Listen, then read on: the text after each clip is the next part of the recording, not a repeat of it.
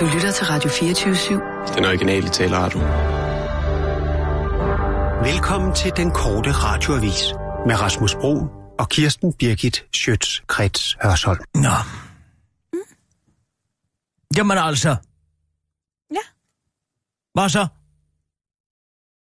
Med hvad? Ja, jeg sidder her helt alene. Jeg tror, at Christoffer er på vej. Christoffer? Kommer Christoffer? Hvorfor kommer Christoffer? Fordi Rasmus er hjemme. Han blev syet i går. Jeg tog ham med ham på skadestuen. Nå, hvad, hvad sagde han derinde? Som det var, at han var lidt klodset, og så gik han ind i noget. Og kom til at bide sig i kinden. Ja. Ja, det var det, han blev. Jamen, han har også altid været meget klodset, Sissel. Jamen, det var også det, jeg sagde. Og så talte vi lidt om, om han skulle have tjekket noget med balancen og sådan noget. Nej, nej, Fordi nej, det er en minimal øresten, som kommer her og slået hovedet. Mm. Det kan man godt blive lidt konfus og Ja, har svært ved at... Ja, det er da også utroligt, så man kan gå lige ind i en dør. præcis. Og så Sådan en åben dør, det kan være der se, den står der åben, ikke? Men alligevel, så går han lige ind i den. Men så kommer Christoffer glæden af jordens gæst i dag. Hvor er det dog vidunderligt. Ja, Tager han Olivia Birgit med? det tror jeg. Ej, så skal jeg også høre, hvordan. Hvordan hun har taget imod den barnevognspude, jeg har syet. Hvad er det? En barnevognspude, det er sådan, så hun kan sidde oprejst i barnevognen og se ud på den forfærdelige verden. Det kan man lige så godt komme i gang med så tidligt som muligt, sådan så at man ikke bliver desillusioneret. Hvor gammel er hun? Det ved jeg ikke. Hvad er hun? Fem måneder? Det ved jeg ikke. Men som jeg altid har sagt, forskellen på optimister og på pessimister er, at optimister ved for lidt. Og det kan man lige så godt komme i gang med at vide fra begyndelsen. Mm. oh, Skal jeg sende noget til Rasmus? Nej. Du skal sende ham en opsang og sige, at jeg forventer, at han er her i morgen. Nej! Gud. Hvor ser du ud? Hej, ej, lille Olivia Birgit. Hvor er hun altså blevet stor? Det må jeg nok sige. Det bliver de jo simpelthen. Hvordan har hun taget imod barnevogns og barnevognspuden? Jamen altså, hun, den, altså, farverne er lidt specielle, men hun kan jo godt lide sådan noget, ikke? Det skal være stærke, markante farver med masser af kontrast. Ja. Det er jo det, de små øjne kan se. Ah, lille ven. Nå, Rasmus, han er, han er skidt, Han har set, jamen du drømmer ikke om, hvad der er sket. Han gik direkte ind i en dør i går. Jamen det er sandt, Olivia Birgit. Han gik lige ind i døren. Han er så klodset, så klodset. Slet ikke som din far. Men altså, ærligt talt. Altså, en hvordan dør er herinde? Hvordan? Ja, den dør. Lige der. Han skulle ud af studiet og øh, øh, ned til... For, du ved, hvor begejstret han er for frokost. Og så gik han lige ind i døren. Nå. Og så slog øh, hul øh, på kinden, og, øh, og, og så slog faldt han simpelthen ned ad trappen. Og det var da meget voldsomt. Ja, det er nemlig meget voldsomt, den voldsomme historie, Olivia Birgit. Men hvordan er det, du ser ud? Altså, du bløder på næsen og smurt ind i sennep. Ja, men det, jeg gav hende sådan nogle baby snacks, øh, og så har hun smurt det ud over min skjorte. Det er måske også dumt at en hvid skjorte på. Men altså, du ligner jo selvstidsensløs. Ja. Men det er jo... Det er jo simpelthen forfærdeligt at være på barsel, ikke? Og man bliver jo... Man kommer jo til at klæde sig lidt som en deprimeret, eller en øh, misbruger. Altså man holder op med at gøre noget som helst. Det er, det er meget... Øh, det er meget deprimerende. Og det, Du Det er også det, hvorfor skal man talt- gøre noget? Du Ja, ja. ligner ærligt talt. Altså, du har shorts på på arbejde. Altså, helt ærligt. jamen, det troede jeg heller aldrig nogensinde, jeg skulle blive en af dem. Men jeg... Øh, øh, så de lå der, ikke? De lå fremme, og... Olivia, du ødelægger hele øh, studiet. Kan du ikke lide... Det skal du altså på. Det er, det er jo simpelthen, man skal jo aktivere dem hele tiden. Har I et eller andet, der kan køre rundt, eller et eller andet? Se her. Hallo, hallo, det er en flaske Arnbitter. Kan du se her rundt? Ja, det er nemlig rigtigt. Den smager godt, sådan en. Den smager rigtig godt, skal du se, Kirsten Birke. tager en ordentlig sjus af den. Ja, det er nemlig sådan. Åh, uh, nu er det lige før, at Famse Birke kan tænde ild til sin egen mund. Jeg var simpelthen så desperat i går. Jeg, jeg købte en robotstøvsuger nu. Hvorfor har du det? Har du ingen rengøringshjælp? Jo, men det er... De, de kommer ikke nok. Altså, det er jo det der med... Jeg, jeg så lige mit snit til at slå to fluer med et smæk, fordi altså, hun sviner jo i hele lejligheden. Hver gang hun har spist, så er der brødkrummer og alt muligt lort i hele lejligheden. Ikke? Så tænkte jeg, jeg gider ikke gå og, og støvsuge hele tiden. Så købte jeg en robotstøvsuger, og så har jeg sat en ballon altså oven på den. Så nu støvsuger den hele lejligheden, imens Olivia hun bliver aktiveret, som om der er en, der leger med hende. Det er simpelthen så genialt. Jeg så seks afsnit af House of Cards i går. Det var da imponerende. Ja? Jamen altså, der er ingen opfindsomhed som en mand, der skal aktivere et spædbarn. Sådan er det bare. Men du har altså også begyndt at blive lidt uh, Ja, kvapset. ja. Ja, ved det godt. Du skal passe på dig selv, du er sådan en flot fyr. Ja, men det er jo det er bare, altså... Skal du begynde til, skal du have en personlig træner? Skal Famse sørge for, at der kommer sådan en hjem til dig og aktivere dig? Hvem skal så passe... Altså, kan du, kan du tage Olivia imens? Fordi Selvfølgelig kan jeg det. Det er da redselsfuldt at se sådan en krop gå til forfald. Så, det kunne faktisk være meget rart. Altså, ja, det er... Øh, Tag dig ud og spil noget tennis eller et eller andet. altså, det savner Spiller jeg. du tennis? Jeg spiller faktisk squash. Men det er også forfærdeligt. Du skal spille noget tennis. Natja Kaja og jeg, vi har en, en bane sådan hver tirsdag. Men det er jo bare ikke blevet til så meget efter... Øh, Det er tydeligvis ikke nok. nej. Vi tager nogle nyheder, Sissel. Mm. Ikke også? Ja. Du kører bare. Så kan du sidde og se Famse læse nyheder op, Olivia Birgit. Du skal være stille imens, ikke? Nej, det gør der ikke noget. Sådan er børn jo. Du kører, Sissel. Og nu, live fra Radio 24 Studio i København. Her er den korte radiovis med Kirsten Birgit Schøtzgrads Hasholm. 2025-planen er mega urealistisk, mener eksperter.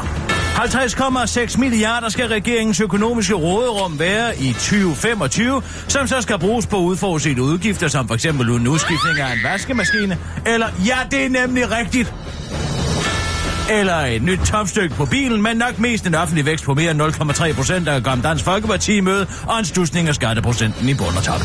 Og hvordan får man så råd til det? Det gør man ved at øge arbejdsudbuddet med 60.000 personer i 2025, som regeringen forklarer i den 2025-plan, den fremlagde i går.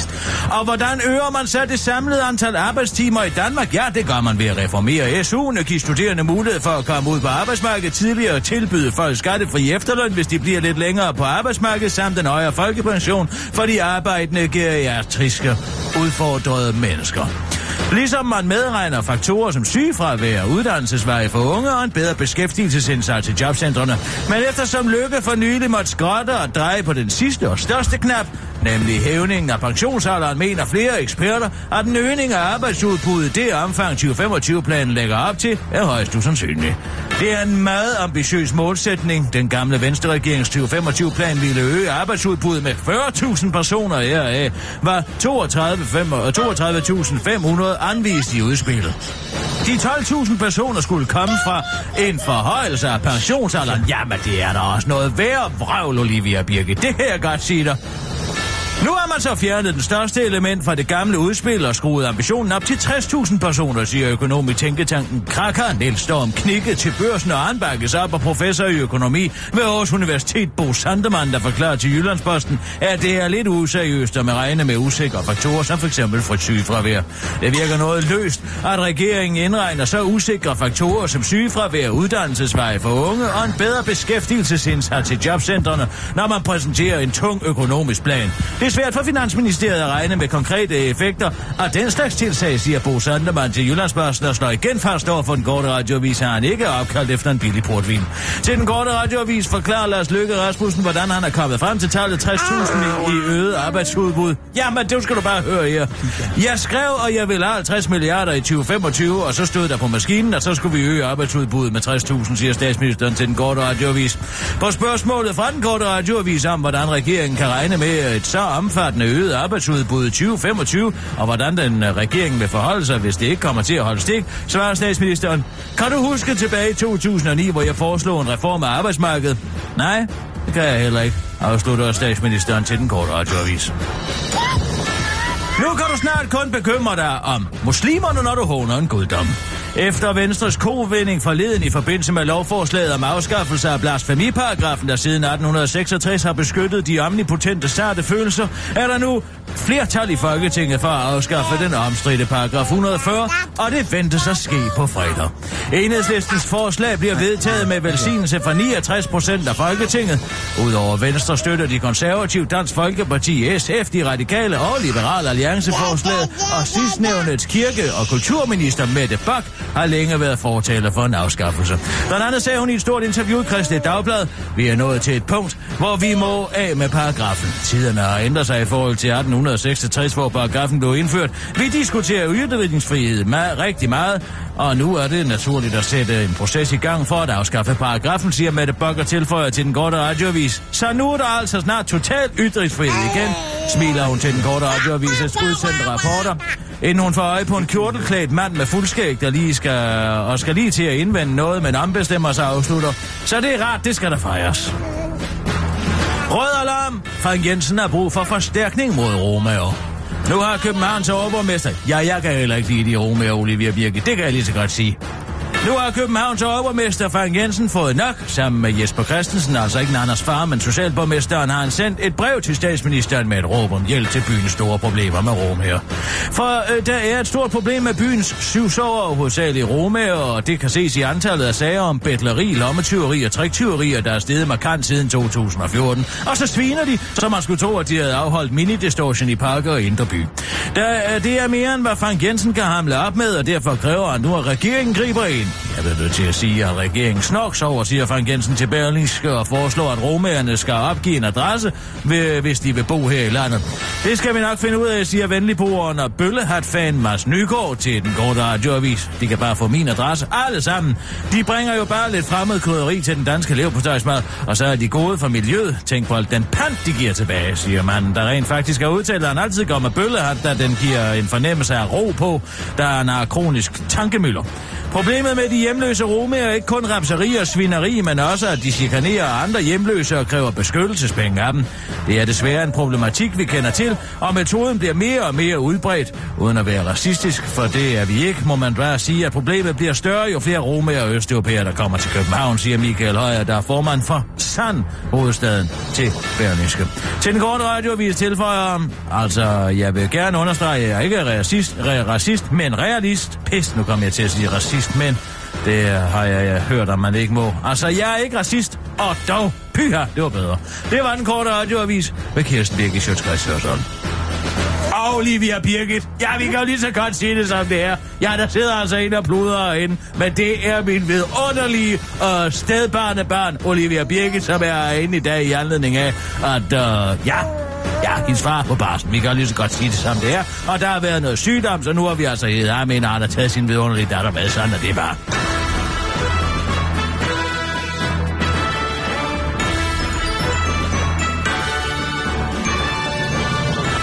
Jeg siger bare, ud med de romer. Det er forfærdeligt. Her forleden dag, der var jeg nede på Bobi Bar. Kender du den? Ja, ja. Og så skulle jeg hjem. Jeg plejer jo sædvanligvis at handle ved Slagter Lund, men det passede altså bedre, fordi jeg havde parkeret bilen oppe og ved Salskolen. Mm. Og jeg, og jeg gik lige der forbi, det ligger oppe på Kultorv. Så kom jeg forbi slagteren på Kultorv, og han har altså, det fortæller mig, nogle forfærdelige problemer med romagerne derinde. Han har simpelthen en procedure til, hvad han gør, når de kommer ind. Hvad, hvad er det?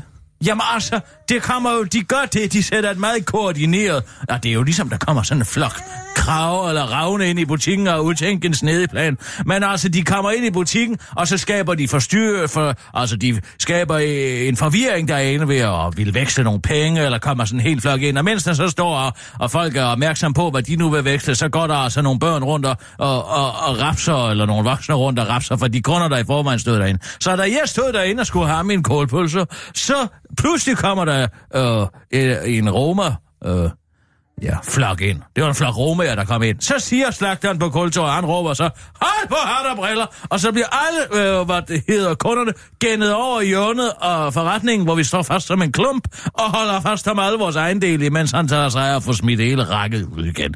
Jamen altså, tænk en gang, at de private erhvervsdrivende skal lide under sådan noget. Det er da helt vildt. Tænk en gang, man bliver nødt til at råbe, hold på hat og briller.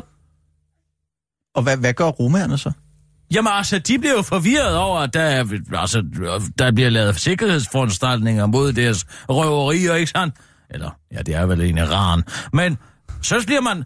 De ved jo slet ikke, hvad de skal gøre, men de kommer altså hurtigt ud igen, og jeg havde heldigvis alle mine egen del, da jeg kom ud igen. Men det er simpelthen, det er blevet sådan, og han bliver nødt til at, at, at holde og råbe hold på hat og briller.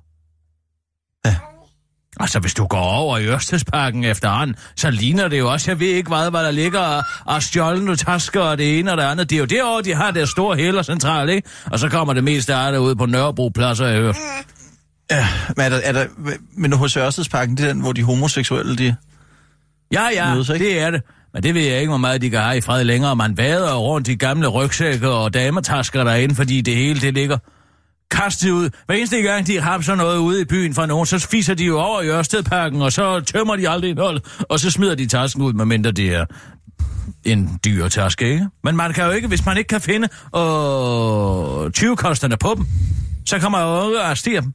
Det kan man jo ikke i dag. Altså, jeg synes snart, at vi bliver nødt til at indrette vores land som en middelalderborg. Altså, tænk en gang, hvis man tog tilbage til øh, øh, øh, øh, øh en middelalder, ja, eller sagde, ja, vi har altså nogle problemer med nogle mennesker, som kommer og røver øh, al vores øh, øh, handlerne, det frie næring, er sat over styrt. Jamen, det er da præcis det, jeg fortæller dig, Olivia Birgit, ikke? Hvad tror du så, den jeg vil sige? Har I prøvet at hænke? Har I prøvet at hæve øh, porten?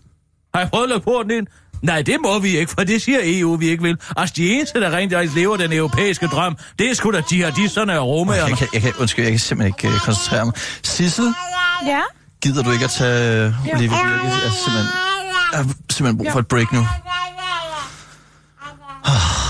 Skal du ud til Sissel Olivia Virke? Ja, ja, ja, ja. Uh, jeg ved ikke, jeg har smidt sutten væk, tror jeg. Ja, jeg finder en. Ej, det er simpelthen til at blive fuldstændig idiot af, det der. Sådan der siger hun hele dagen. Hele dagen. Ja, ja, ja. Jeg, jeg ved ikke, hvad det betyder. Ja, det betyder vel ja. Hvad fanden siger hun ja? Er der ikke noget at sige ja til? Du sidder og fortæller en forfærdelig historie om romager. Ja, ja, ja. Nej, men hun anerkender jo bare, hun hører, hvad jeg siger. Ja, ja, ja. Jeg er med. Det skal hvis jeg gjorde det. Tænk, hvis jeg gjorde det hele Ja, ja, ja, ja, ja. Ja, ja, ja, ja, ja. Jamen, Så kan man har høre jeg- Rasmus sådan, sådan, ja, sådan redaktør jeg da til daglig. Ej, du må altså komme ned til en skrædder eller ned til... Ved du hvad, når vi er færdige i dag, så tager vi over i Trostrup, og så køber vi noget nyt tøj til dig. Oh, det kunne virkelig være rart. Men det er, at det er simpelthen... Det er bare ikke... Øh, det er ikke, det er ikke øh, mig, de her barsel. Altså, Rasmus ringede her den anden dag, og, så- og så begyndte han at snakke om, at det var sådan noget... Men det var en meget værdifuld tid, og det var minutter... Øh, nej, det, det er det er en tid, man aldrig får tilbage. Jeg skal nyde det, og sådan noget, ikke?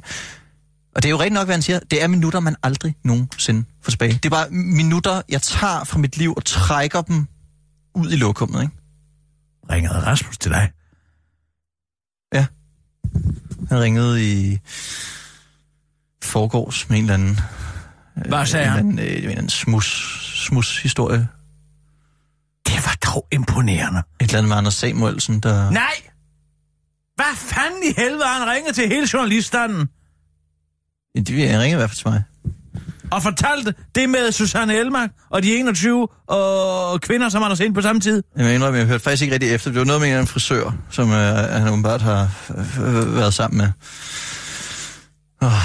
Jamen, hvorfor insisterer han på at prøve at lave en historie ud af det? Det er også derfor, jeg blev nødt til at banke noget, eller det var derfor, at han øh, gik, øh, han blev så forvirret, fordi jeg skoset ham, for at han prøver at... s- Ja, øh, øh, så gik han ind i døren.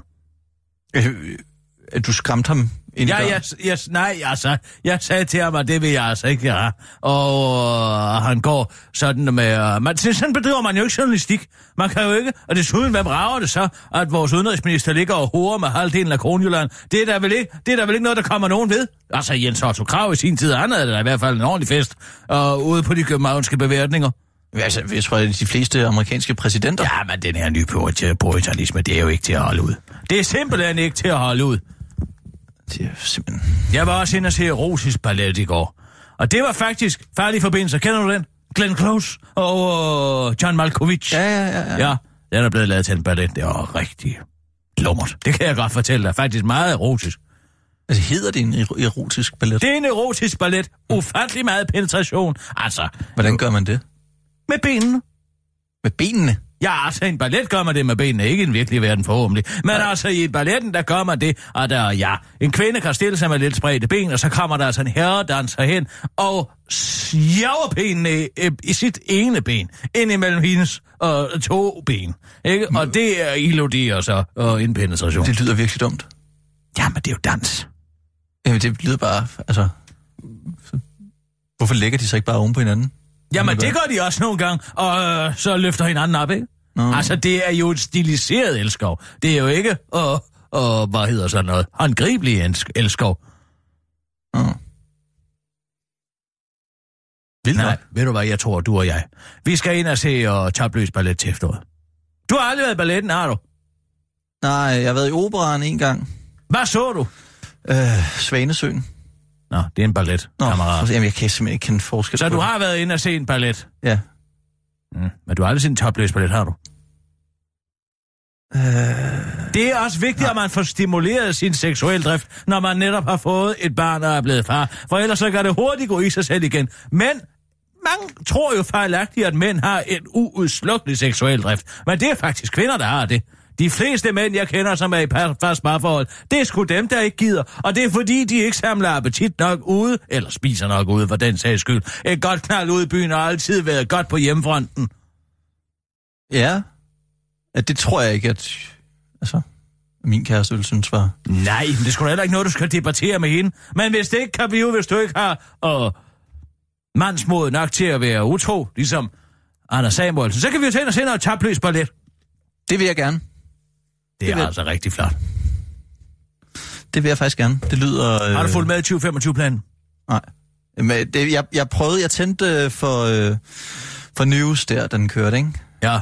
Men så, altså, den, den der øh, robotstøvsuger, den kørte rundt, og jeg, jeg må indrømme, jeg fik faktisk ikke rigtig hørt efter. Jeg, jeg hørte øh, Socialdemokraterne, der blev ved med at sige noget med, at det var fugle på taget. Ja, ja, det har de fået at vide alle sammen. De har fået at vide, at de skal sige, at det er ligesom fugle på taget. Okay. Altså, de er 60.000 og, og ar, ar, til arbejds, i, i, i arbejdsudbud, som det jo hedder økonomiske ikke det ved, hvad det betyder. Altså, jeg ved godt, hvad det betyder. Men det er jo bare brugt, sådan så man kan forsvare, at det ikke er reelle arbejdspladser, men bare arbejdstimer, der bliver lagt i, mm. ind, ind i velfærden, ikke? Men det interessante ved det her er jo, at han aner ikke, hvor mange penge der kommer til at være. Og han er også skide glad, for der er ikke nogen, der kan huske det i 2025. ikke? Kan du huske økonomiske reformer, der ligger otte år tilbage i tiden? Altså, det er der jo ikke nogen, der tjekker op Nej. på. Så skal journalisterne sidde inde på Infomedia. Hvad sagde han egentlig dengang? Var det 60.000, eller var det 50.000, eller var det 42.000, eller hvor meget det var? Det er der jo en kæft, der kan huske. Nej. Folk har alt for kort og Færre løsning, den kan jeg huske. fair løsning. Det var fugle på taget. Hvad er fair løsning? Det var det, var det der projekt, som Socialdemokraterne... Var det 12 SF minutter? Ja, lige præcis. Nå ja, den kan jeg også godt huske. De 12 minutter, men det er jo i virkeligheden et- noget af det samme at forsøge på at, at, at hæve arbejdsudbuddet, ikke? Og så 12 minutter ekstra. Hvis Valgmann arbejder 12 minutter ekstra om dagen, så øger det vel Øh, arbejdsudbuddet med omkring 50.000. Men hvad skal han bruge de 50 milliarder til, ikke? Skattelettelser kommer der nok ikke så meget af, vel kun nok til lige, at Liberal Alliance bliver glade. Men jeg tror, det er den offentlige vækst. Det er jo det, Dansk Folkeparti er så imod, ikke? Nu har der været, og, og var reelt set 0,1 procent offentlig vækst, ikke? Siden at uh, Dansk Folkeparti blev støtteparti. De vil have mere. Og nu har de lagt op til 0,3 procent. Det koster så 11 milliarder, ikke? Men Dansk Folkeparti gik jo til valg på 0,8 procent i offentlig vækst. Det vil sige, at så skal man bruge tre gange så mange penge. Det er 33 milliarder kroner. Det passer tilfældigvis lige med det, der er tilbage. Mm, kan du se, hvad jeg så mener? jeg tror, det ryger til Det tror jeg bestemt, det gør. sygehuse og... Ja, lad os nu se. En eller anden form for offentlig vækst i hvert fald. Ikke nogen flere socioassistenter og noget... Ja. Hvad sådan noget forsvar? Det er offentlig vækst egentlig.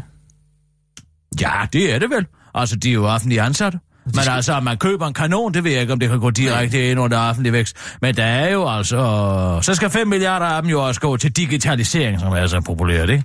Til nogle flere iPods i skolen, der kan fordumme hvor alle vores, sammen, og alle vores børn, iPods og IT-løsninger og Google-overvågning og det ene og det andet. Nej, det giver jeg ikke meget for, det kan jeg godt sige dig. Hvad fanden beskæftiger du dig sammen med? Du er da en dreven journalist. Jeg, var, jeg sad lidt på Twitter i går. Jeg sad og... Øh, har du fulgt med i den der... Øh, altså, P3 er blevet anmeldt i Berlinske. Nej. Nå. Øh, Jakob Sten Olsen. Ja, ja. Den vidunderlige hamsegud over fra Berlingske. Ja, ja, ja. Han... Øh, Tænk så, han er 50. Altså, han sørger jo for at holde sin krop. Ikke? men han har da ikke nogen børn. Det er det, jeg mener. Hvis du nu havde... Øh, ikke havde fået lille Olivia Birke, og det vil jeg da sige, det er jeg da glad for, at du har fået, men du skal altså passe på, at den krop ikke går i forfald. Du kan blive lige så smuk som Jakob Sten Olsen, når du er 50, hvis du bare holder dig til og spiller noget tennis. Ja, jeg, ved- Tænk jeg på ved Ben. Fabricius Bjerre. Han er jo over 100 år gammel. Og så skal du være noget mere aktiv på grinter. Ja, jeg synes faktisk, jeg har fået stærke arme. Man får simpelthen, altså det der med, at hun sådan sidder der, altså på, øh, på armen, ikke? Altså det giver lidt, egentlig. Men, øh, Altså men, grinter bøssedating af dem. nå, Det er også noget, der giver muller. Det kan jeg godt fortælle dig. Det er jo altså meget voldsomt samleje bøsser. ja, Men altså måske lige undtagelse af Simon Emil. Men han har nok også altid været en passiv. Han har nok været postkassen. hvorfor tror du det? Ja, men altså... Hans mand var jo en langt større menneske end Simon Emil. Altså ikke i overført betydning, men rent fysiologisk. Ikke sandt? En, helt klart en, en dominerende part. Den aktive. Man kalder dem for aktive og passive bøssekal. Ja, ja, ja, der er en, der giver en, der... Ja, præcis. Og nogle gange, så kan de jo... Ja, de laver, hvad det man kalder... Jeg mener, de i bøsselingoen kalder the old switcheroo. Ja, jeg har hørt om The Reach Around. Nej, the reach around, det er, når man, øh, mens man penetrerer en mand anal, rækker omkring personen og tager fat i skaftet. Ja. Men det giver også ham muller. Ja, det gør det selvfølgelig. Men jeg, jeg, jeg tænker ikke lige, at det er altså noget, jeg skal... Nej, det siger Så jeg da heller ikke. tennis, ikke? Jeg tror, du kan få tennisalbue ved begge dele. Ja, det kan det. Jeg, har, jeg fik jo faktisk lidt musearm inde på morgenen på et tidspunkt. Men det skal man passe på med. Det er derfor, du skal ud og styrke din krop. Og hvad siger du? Hvad er det? Han har anmeldt noget. Ja, Jakob Sten Olsen. Jamen, det, der er kommet et nyt øh, morgenhold på, øh, på B3. Nå. Øh, Tony Scott og Tu Bledel, som før var på eftermiddagen, de er så blevet sat sammen med, med Sara Bro Mm. nede på morgenen. Og så har han så hørt øh, det første program, ham øh, teateranmelderen, og har så skrevet en meget, meget hård anmeldelse mm. af dem, ikke? At det, jeg tror, den hedder øh, Godmorgen, P3 er helt godnat, eller sådan noget, ikke? Nå, Øh, ja, ja, det er de lige spille det anmelderne. Ja, og så, og så saver han den, øh, saver han den simpelthen øh, midt over. Nå. Men det, det er, jeg har simpelthen fået dem til at blive så sure på, øh, på B3, så de går sådan ad hominem på den, ikke? Nå, de går efter manden. De går efter manden. Altså, mm. de, øh, så fordi han er med i øh, det, vi taler om, så sviner de ham til for, for det, og mm. sådan noget, ikke? Altså, lytter ikke ligesom til hans kritik, som åbenbart er helt forbi skiven. Mm. Jeg prøvede så- altså at lytte til det så. Hvad prøver du at lytte til? Det vi taler om. af God, Godmorgen B3. Mm. Jeg prøvede at lytte til det i morges, men øh, jeg ikke, øh, hver gang hende der Sara Bro kommer på, og så skriger Olivia. Jeg slet ikke, øh, altså, jeg, Ja. jeg, kunne ikke, jeg kunne ikke høre, Tim, jeg kunne godt høre musikken, ikke? Det er som en daimon. Ja, hvad? Altså en, øh, øh, en øh, katolsk dæmon. Det er jo, de er jo kendt for at få øh, spædbørn til at skrige af ingen, af ingen, af ingen årsag. Hvis du for eksempel har et spædbarn, som skriger og skriger, og det man i dag kalder kolik, men i gamle dage var den katolske kirke overbevist om, at der var en daimon derhjemme. Altså en D-A-I-M-O-N, ikke sandt? En dæmon. Mm. Det, var- det, var, det var ret vildt. Altså, det er også noget med, at når... Så de, de kørte der sådan noget Top, top Gun og Rihanna der, ikke? Og så, da det sådan ligesom fade ud, og Sara Bro så sagde sådan, ja, velkommen tilbage. Øh, Se, hvad lytterne har skrevet. Ja. Så gik Olivia fuldstændig Ja. bonanza, altså. Hun kan ikke lide lytterinddragelse. Det er simpelthen det. Du tror, det er lytterinddragelse? Jeg tror, det er så efter det, du fortæller mig. Skriv en sms, sms ind, og så begynder hun at græde. Det er der lytterinddragelsen, hun ikke kan lide. Men så kan hun ikke høre på 3. Men det har vi jo også. Men det er kun lytterinddragelse. Så kan hun heller ikke høre mit program, altså her på, på radioen. Hvorfor ikke det? Vi, vi har da også lytterinddragelse. Hvor tit? Men jeg tror, jeg, jeg så lige sådan en alle-mail, Simon Andersen sendte ud. Nu har jeg, ikke, jeg har jo ikke været øh, inde over det, vel? Men han sendte en alle-mail ud for ikke så lang tid med, at nu skal der være en lytter i timen. Hvorfor i alverden skal det sættes på kvote? Det, det er noget med at altså, være sikker på, at der er en, en lytter, der bliver hørt, ikke? Jamen, det kommer sgu da an på, hvad lytteren har at sige. Det er da rene nonsens. Det er ligesom kvindekvoter i øh, bestyrelsen. Tænker man kun er der, fordi at der er en kvote på. Det er der for nederne. Ja, det kan jo bare... Jeg tror bare, det er det der med, så man vil gerne vise, at vi hele tiden er i kontakt med lytterne, og ja. hele tiden... Ja, ja. ja, jeg synes også, det er lidt fjollet. Op i røven med dem. Vi kører, Sissel. Ja. Og nu, live fra Radio 24 Studio i København. Ja, det er okay Her er den korte radiovis Ja, med det- Kirsten Birgit Schøtzgrads Hasholm. Goddag, kære lytter, så er det blevet tid til endnu en omgang nyheder her fra Vesterfejmarksgade. Regeringen vil sætte gang i elbilsalget ved at gøre det dyrere. Nu skal danskerne til at køre mere i elbil, og det skal de have et økonomisk skub til, mener regeringen. El- elbilsmarkedet blev ellers lagt ned, da regeringen fra 2016 fjernede elbilers fritagelse fra registreringsafgiften. En ny lov skal nu vække markedet til live, men ikke som du tror, for den gemmer nemlig på en markant prisstigning til de eksisterende og kommende elbilsejere. Tidligere har strøm til opladning af elbiler været pålagt en afgift på 0,4 øre per kilowatt-time. Med den nye lov bliver det dog omkring 33 procent dyrere at oplade sin elbil. Det er en torn i øjet på energiselskabet E.ON, der har investeret 60 cifre millionbeløb på at opsætte ladestander rundt omkring i landet. Vi synes, det er voldsomt uhensigtsmæssigt, og det kommer til at påvirke salget af elbiler. Det er en indbygget bombe i aftalen, siger administrerende direktør i E.ON Danmark, Tore Højtøj til TV2. Tallet af, antallet af elbiler på landevejene taler der også sit tydelige sprog. Salget af elbiler lå i 2015 på omkring 4500. Med de nye indførte afgifter faldt det i 2016 til 1300, og i 2017 er salget faldet til bare 47 elbiler i årets første fire måneder, ifølge danske bilimportører. Det tal bekymrer dog ikke skatteminister Carsten Lauritsen. Jeg tror på, at vi ved at gøre det dyrere at køre i elbiler, netop gør det mere attraktivt for øh, uh, før kunne alle og enhver jo købe sådan en uh, Tesla, og øh, det gjorde det, uh, det gjorde den mindre specielt at køre i. Ligesom Burberry satte priserne op, så blev deres tøj, uh, så deres tøj ikke blev købt af stangstive teenager, så har vi gjort elbiler lidt mere eksklusivt end lækre at køre i, når du er en del af en lille klub. Og hey, måske er markedet bare mættet af elbiler, og så kan vi da lige så godt uh, tjene på dem, på dem, der har valgt at være det frelste. Det med grøn realisme må du spørge min gode ven Esben om. Jeg har stadig ikke fattet, hvad det betyder, afslutter han til den korte radioavis. Den skal jo kende den danske fletteregler og alt muligt. Det er jo også årsager ekstremt vigtigt, at Danmark på et tidspunkt får førerløse biler, mener FDM og Råd for Sikker Trafik. Og nu ser det altså ud til, at trafikanter i Vesthimmerlands Kommune får den tvivlsomme ære at dele asfalt med den første førerløse minibus, der på trods af sin status som potentiel dræbermaskine er blevet døbt Ali. Og Vesthimmerlands borgmester er svært ved at få armene ned og bare begejstring over alle de kommunale medarbejdere, der skal transporteres rundt af Ollis tophastighed på, tophastighed på 25 km i timen, hvis Vesthimmerland får godkendt deres ansøgning om testzone, lyder det til politikken, mens Olli får en anderledes lunken modtagelse hos Rådet for Sikker Trafik. Der finder det stærkt urealistisk, at kommunernes medarbejdere skal transporteres over længere strækninger. Den skal ud og køre mellem øh, Fiat Punto og cyklister og alt muligt andet, der ofte reagerer på en uforudsigelig måde, siger administrerende direktør Morten Kjeldgaard Møller til politikken, før han tilføjer, at han synes, at det citat er alle tider, at Danmark prøver at være teknologisk forgangsland. Det vil selvfølgelig være endnu mere alle tider, hvis Danmarks teknologi rent faktisk virkede efter hensigten, men til gengæld er det betryggende, at man som kommunal medarbejder ikke er travlt, øh, mere travlt i sin hverdag, end at man kan lade sig transportere rundt af noget, der kun kan køre 25 km i timen. Mere stresset er man altså så heller ikke til, for at Morten Kjær Møller til den korte radioavis. Virkelighedens fiktion. Jussi, jeg blev aflyttet. I krimisuccesen Jussi Adler Olsens nye selvbiografi, Jussi hævder selveste Jussi Adler Olsen, og han i begyndelsen af 80'erne skulle være blevet aflyttet af PET grundet sin store engagement i den danske fred, fredsbevægelse. Vi blev systematisk overvåget og aflyttet, og jeg løftede røret for at ringe, gik der nogle sekunder, og så lød det klik.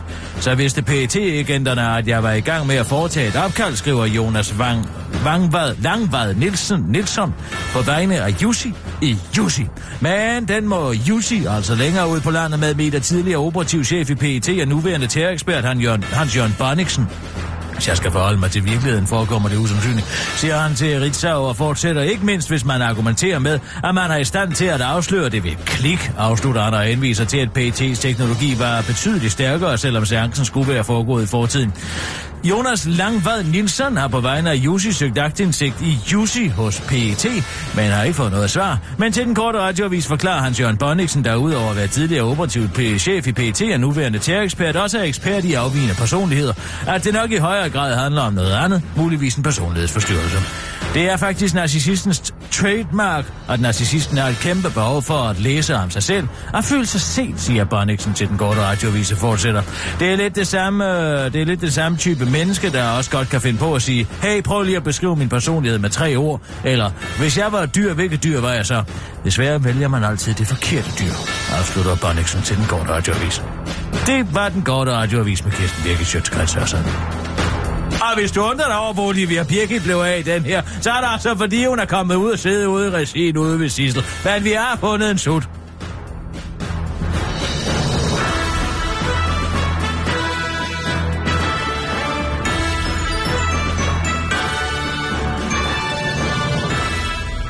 Har du nogensinde været til babyrytmik?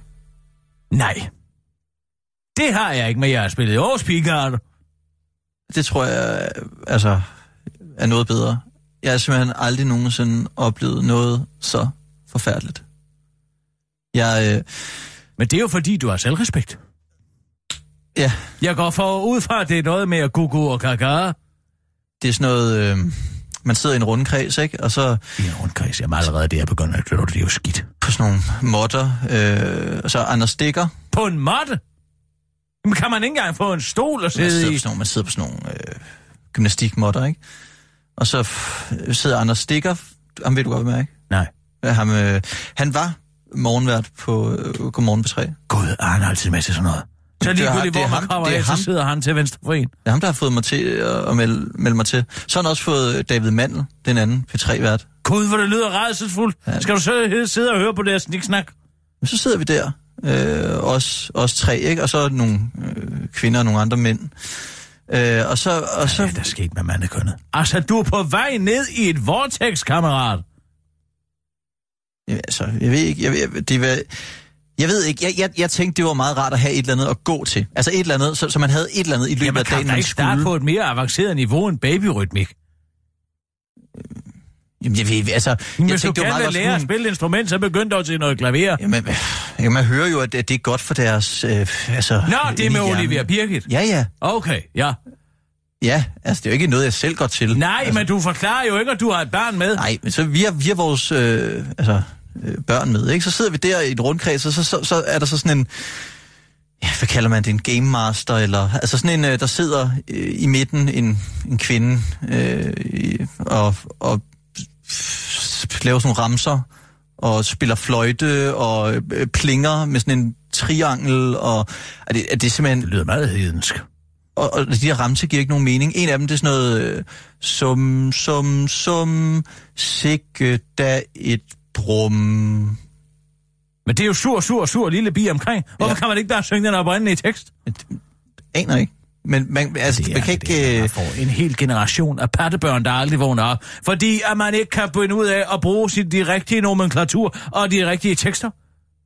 Det er alt det her babysnak, det gør, vi får en fordummende generation af curlingbørn, som ikke kan finde ud af noget som helst. Hvis du fortsætter med det der, så ender du med at skulle skrive uh, Olivia Birgits uh, jobansøgninger resten af dit liv.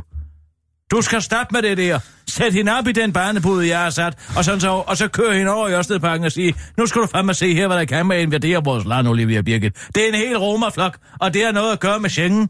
hun er bare lidt... Øh, hun bliver lidt bange for, for romager, når hun Ja, ser dem. det tror jeg da fanden. Men det er det, der hedder chokterapi.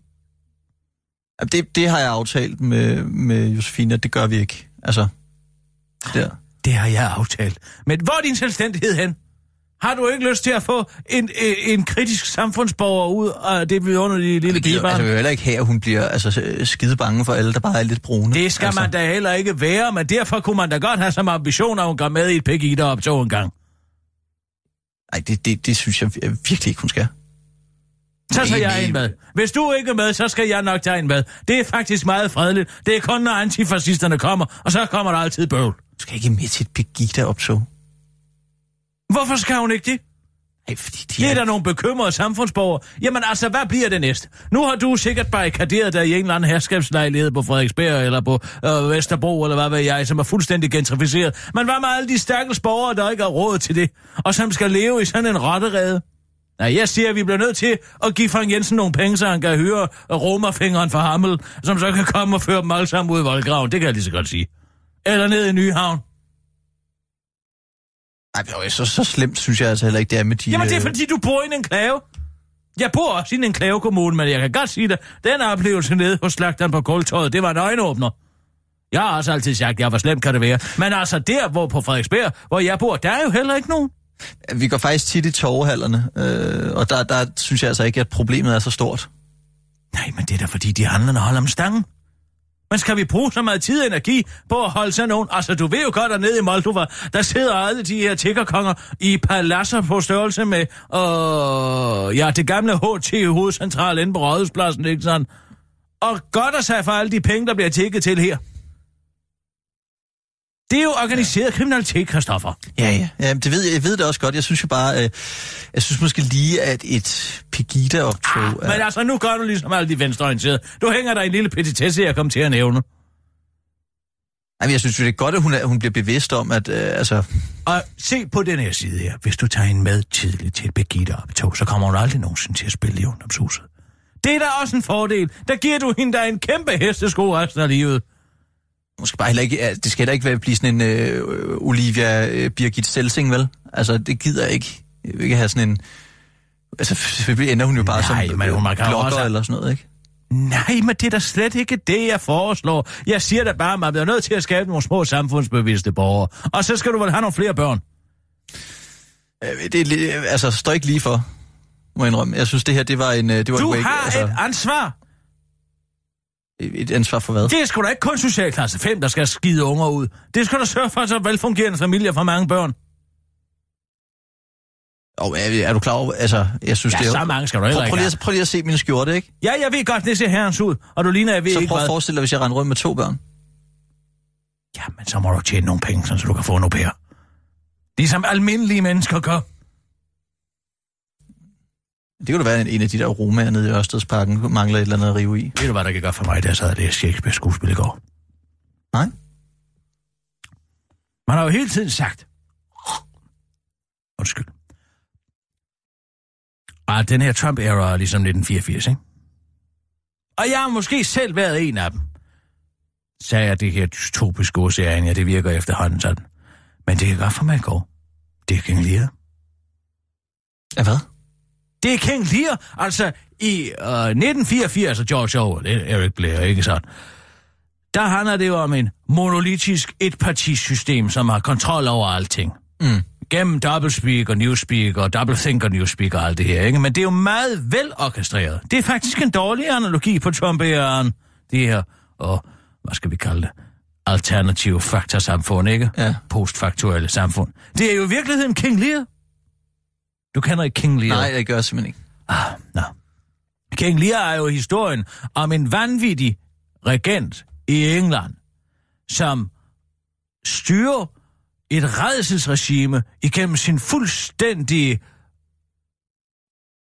uforudsigelige adfærd. Og han er en voldsom narcissist. Du kender han ikke? Øh, Stadig ikke. øh, Altså, der er King Lear, Storbritanniens konge, ikke? Så er der Goneril, det er hans ene datter. Så er der Regan og Cordelia, det er hans tre døtre. Det starter jo med, altså, jeg kom til at tænke på et tweet, og som Donald, The Donald, mm. lavede i sin tid, som, som han skriver, like, jeg tror han skrev, like, uh, I'm just a big loyalty freak. Altså, han, Ja. han holder så meget loyalitet, og det er derfor... jeg kan ikke lide han- dem, der... Nej, han kan ikke lide dem, der siger ham imod. Nej. Men hele King Lear starter jo med uh, sætningen, So shall we see who doth love us the most. Og så han sidder foran hoffet og siger, nå, skal vi se, hvem der holder mest af mig. Mm. Og så, siger, så handler det om, at han vil give magten fra sig, men han vil kun give det, til dem, der elsker ham allermest. Så så skal der en tale i gang. Gunnerin, og det er Mike Pence, går i gang med at slikke King Lear i røven og får så en stor del af kongeriget, og så kommer Reagan og gør det samme. Hun er ikke helt lige så god til det, men Cordelia nægter. Hun siger, jeg har intet at sige. Jeg gider ikke det her. Jeg elsker dig, men jeg kan ikke sætte ord på det. Det er jo faderen, hun taler til, ikke sandt? Ja. Det er jo Comey. Ikke sandt? Ah, ja, så smider hun, og så smider han Cordelia ud af landet. I eksil simpelthen. Hun får ingen af, afskriver og gør en afløs, fordeler resten imellem og Reagan og Gunnery, ikke? Og så går det helvede til lige derfra. Alle fuldstændig vanvittige beslutninger til højre og venstre, og det ender med, at alle døde. Nå. Det er en perfekt... Altså, nu er vi stadig kun i første akt, ikke? Jo, Men jo. hvis det foregår resten ligesom og, og King Lear, så ender vi i en tragedie. Jeg så den der... Øh, den, øh, har jeg, altså, men, man har jo meget tid til at se serier, ikke? Så jeg har fået et abonnement på det der HBO Nordic. Så så jeg den der A Handmaid's Tale. Siger mig ikke noget. Nej. Og det er også sådan en serie, altså om, om sådan noget, frem, altså det er sådan noget fremtidsdystopi. Lidt 1984-agtigt, synes jeg. Ja, det, ja, det var, Altså, hvor de det var holder- jo en fremtidsdystopi dengang, ja. Men i dag er det jo en Hvor fortidsdystopi. der også er nogen, altså der ligesom øh, tager magten, udrydder øh, kongressen øh, i USA og øh, altså mm. sætter præsidenten af, og så mm. øh, begynder de at... Altså alle kvinder bliver gjort til fødemaskiner, fordi øh, fertilitetsraten simpelthen er så øh, langt i bund, ikke? og de skal øh, sikre nationens overlevelse, men alle bliver ligesom slaver. Øh, og så, så er der sådan nogle få udvalgte, der bliver øh, commanders, altså, mm. som så skal... Ja, det kommer en ny elite. Ja, som så skal fø- føre livet øh, videre. Men det, der, er også, der er jo alt jo også, altså det, alt bliver tjekket, man må ingenting Jamen, længere. det, er- det er lige ikke- præcis det, der er forskellen, fordi at illusionen er jo, at det her, det er et system, som er planlagt. Men det tror jeg faktisk ikke, det er efterhånden. Og det er derfor analogien omkring King Lear er så god, fordi at King Lear er jo vanvittig. Ja. Han styrer med frygt. Ikke sandt? Der er ingen, der ved, hvad det er, man står op til.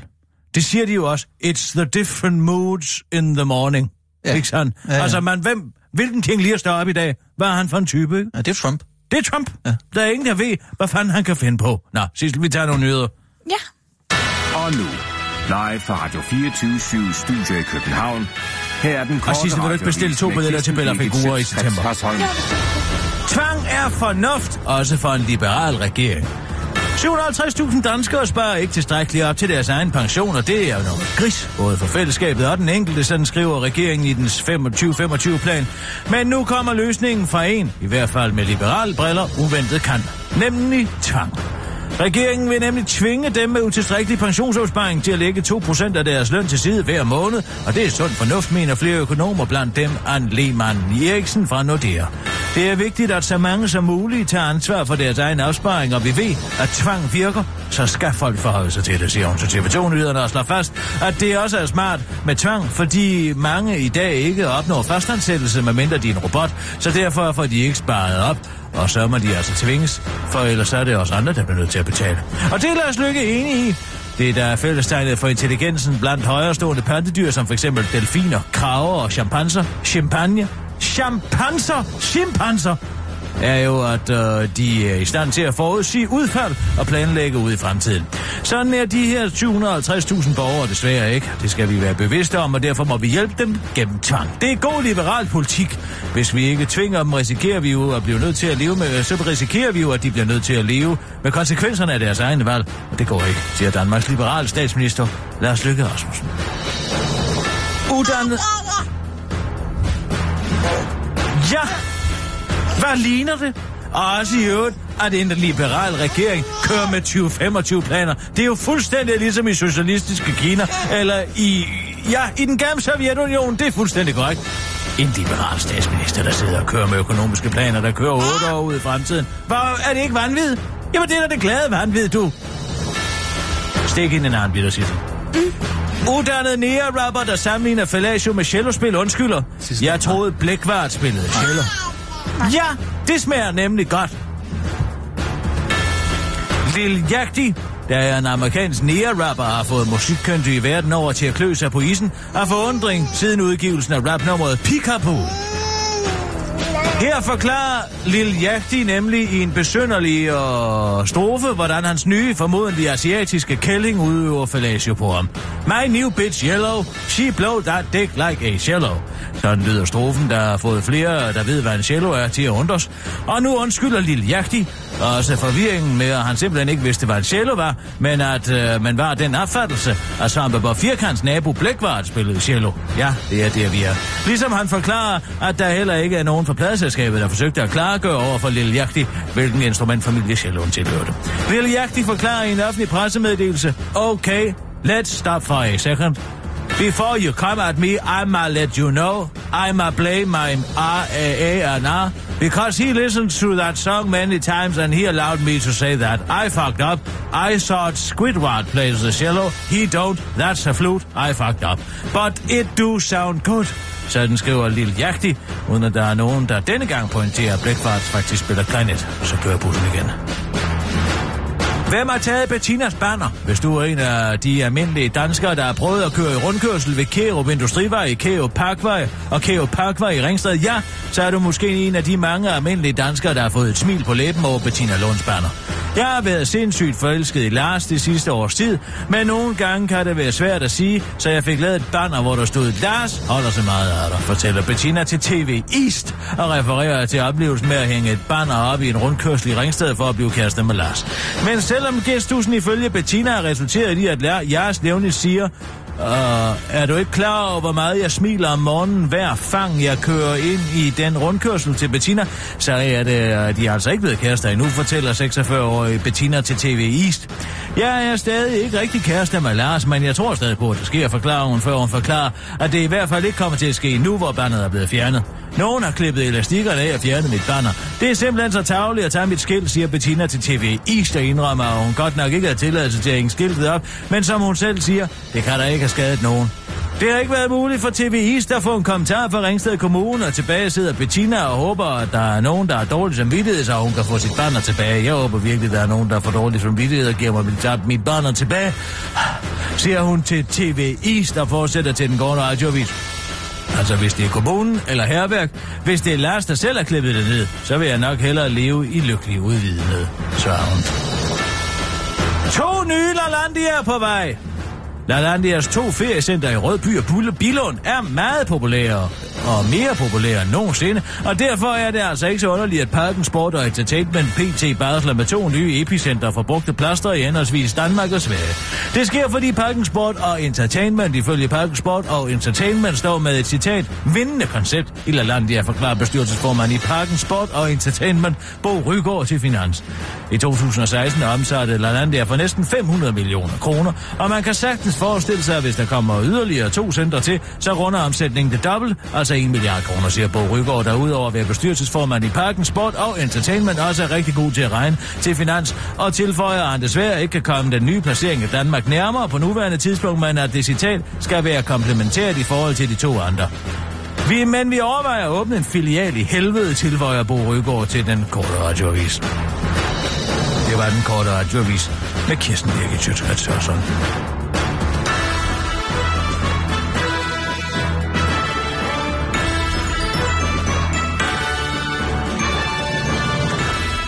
Kirsten, kan du ikke tage hende lidt? Det kan jeg da sagtens. Så kom du bare ind med en, Sissel. Ja. Jeg bare mærke, det er lidt meget efter det der med Svending og alt det der. Hvad er det for noget? Åh, oh, nå, det, Ja. oh, det er fordi, at uh, Sissel havde et samleje med Svending Dalgaard, der resulterede Ej, i en Sissel. graviditet, og nu har hun fået foretaget en abort, og derfor så tror jeg, at uh, det gør ondt på Sissel, når hun ser så vidunderlig og yndig en lille pige, som ligner en lille smule Svending Dalgaard.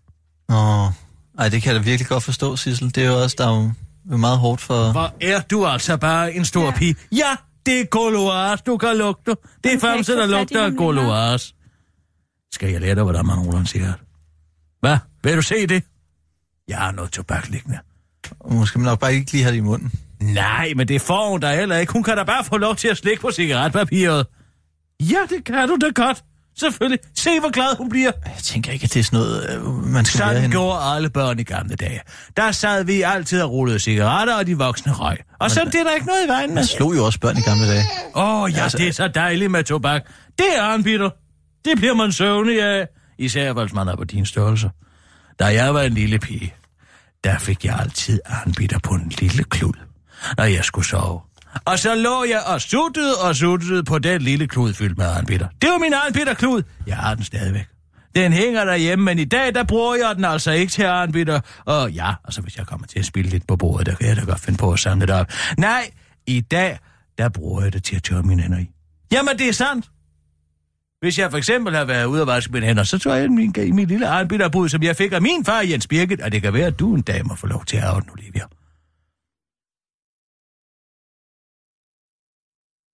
Hvad siger du til det?